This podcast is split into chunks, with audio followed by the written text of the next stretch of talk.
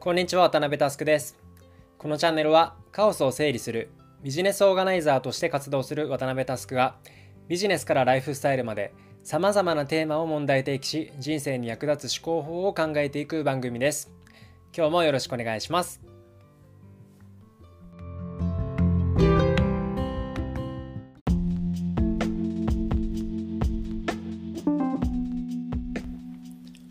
今日は、報酬について話していきます。というわけで早速トークテーマに入っていきましょう。今日のアジェンダはこちら。みんなが知らない報酬の世界。えまずは、え有名な話から紹介します。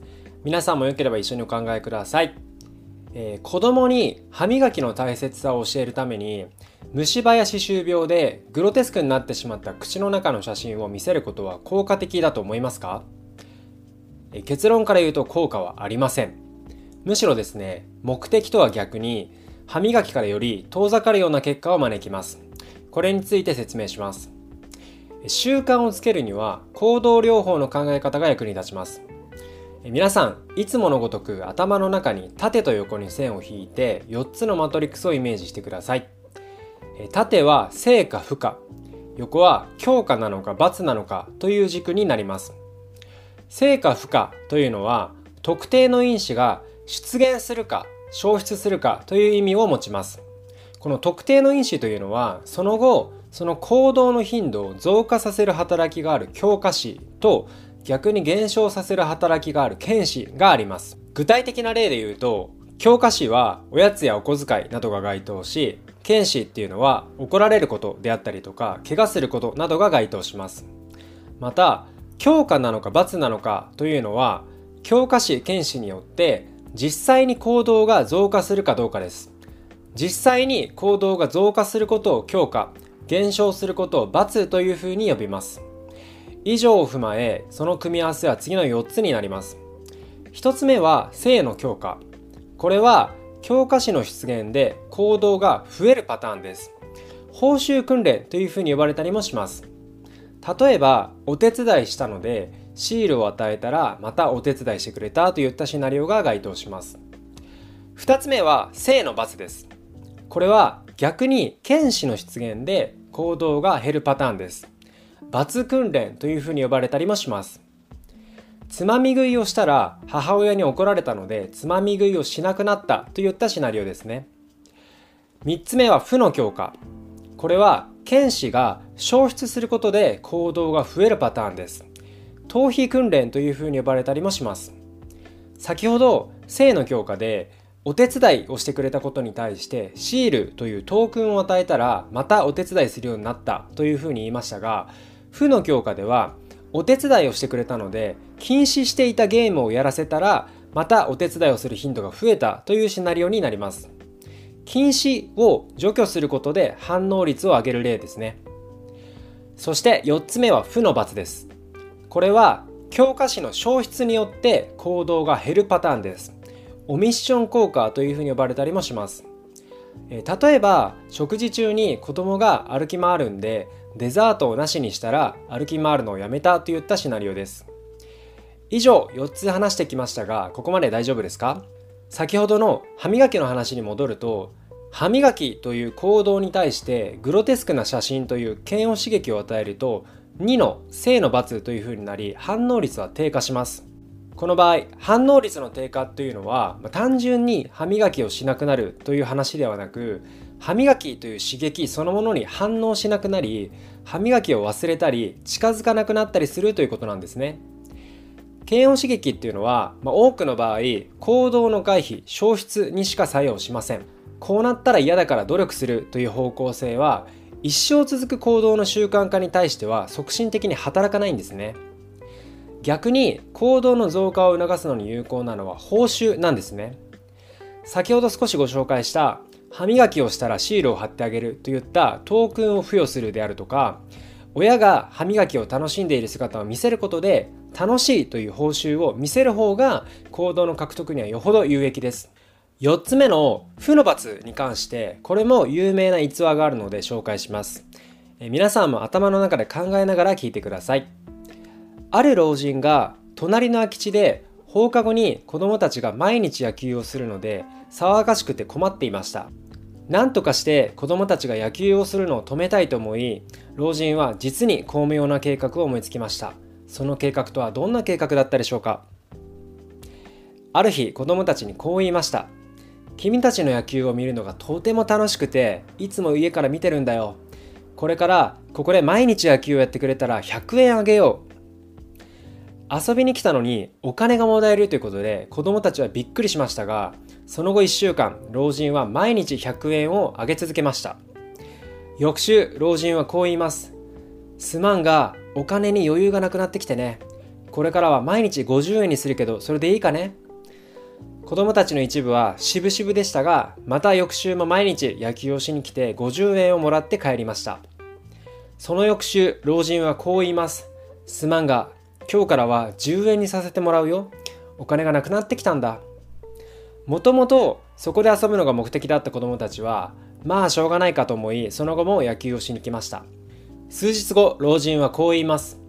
悪いが今日からはもうお金はないよ。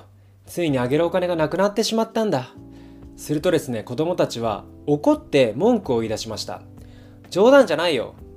僕たちがタダで遊んでると思ってるの？もう来てやらないよ。こう言ったんですね。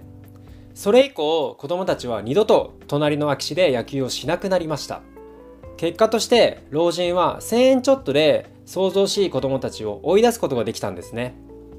これはえアンダーマイニング効果というふうに言います。普通の経済学者はお金が人の行動を支配する決定的なインセンティブだというふうに考えます。しかし行動経済学者は行動につながる動機を2種類に分類し金銭的なインセンティブは真実の半分しか照らしてないことを指摘しました。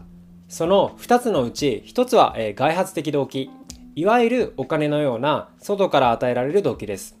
一般的にインセンティブという言葉はこちらを無意識に指していることが多いです。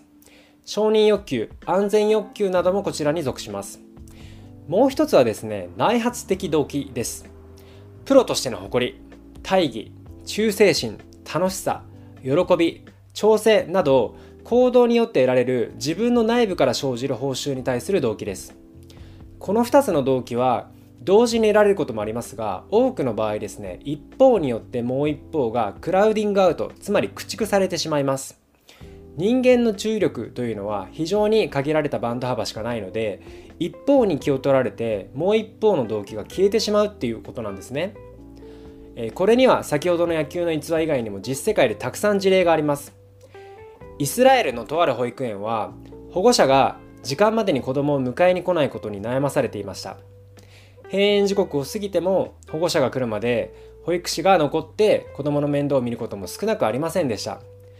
これにはコストもかかり保育園と保育士にとっても不都合であったため経営陣は保護者の遅刻を防ぐために罰金を導入することにしました。すると予想外の結果になりました。なんとですね罰金の導入によって閉園時刻に遅れる保護者は減るどころか増えたんですね。要は罰金をサービスの対価とみなす親が増えたんです。罰金が導入される前は遅刻することに罪悪感を少し感じ時間内に迎えに行こうと努力する内発的動機があったんですが罰金を導入したことで意識が損得計算に向かいその金額で罪悪感を感じなくて済むようになるのは安いもんだというふうに堂々と進んで払うようになったということなんです。献血でも同じことが起きました。献血を流すために金銭的報酬を提示してみたところ実際には健康で善良な人々の献血は減ってしまい売血の時代と同じく肝炎ウイルスや HIV などに感染した不健康で劣悪な血液ばかりが増えてしまいました。報酬設計というのは本当に慎重に行わないといけませんね。最後に1問皆さんにケーススタディをプレゼントします。自分の子供がポケモンのゲームにはまりすぎて親としてやめさせたいとします。皆さんならどうしますか？単純な禁止はカリギュラ効果というふうに言ってもっとやりたくなるんですよね。なので逆効果です。そこであるルールを子供に課します。それはポケモンを始めたら必ず10体ゲットするまでやめてはいけないというルールです。すると不思議、えー、子供は毎回10体ゲットすることを面倒だと感じるようになりポケモンをする意欲が減ってゲームをやめちゃうんですね。え今日の考え方はダイエットにも応用できます。ダイエットは運動ではなく基本的には食事制限が大事なわけなんですが炭水化物を抜くという思考ではなくタンパク質を逆に増やそうという思考だとうまくいきます。今日は具体的な事例を中心にたくさん話していきましたが長くなってきたのでこの辺で締めたいと思います。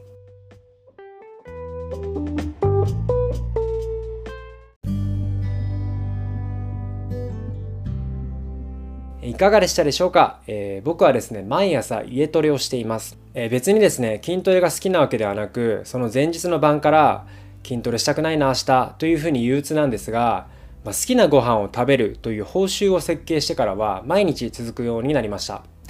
えー、皆さんも自分に課している面白いルールなどがあればぜひシェアしてください。今日のテーマは以上です。気に入った方は Spotify の方はフォロー、Apple Podcast の方はサブスクリプションに登録をお願いします。また、周りの方へお勧めしていただけると嬉しくて震えます。もしこのエピソードを聞いて私はこう思うなどのご意見などがあれば SNS でお気軽に DM いただけるととても嬉しいです。皆様のご意見も熱烈お待ちしております。というわけで今日はここまでです。バイバイ。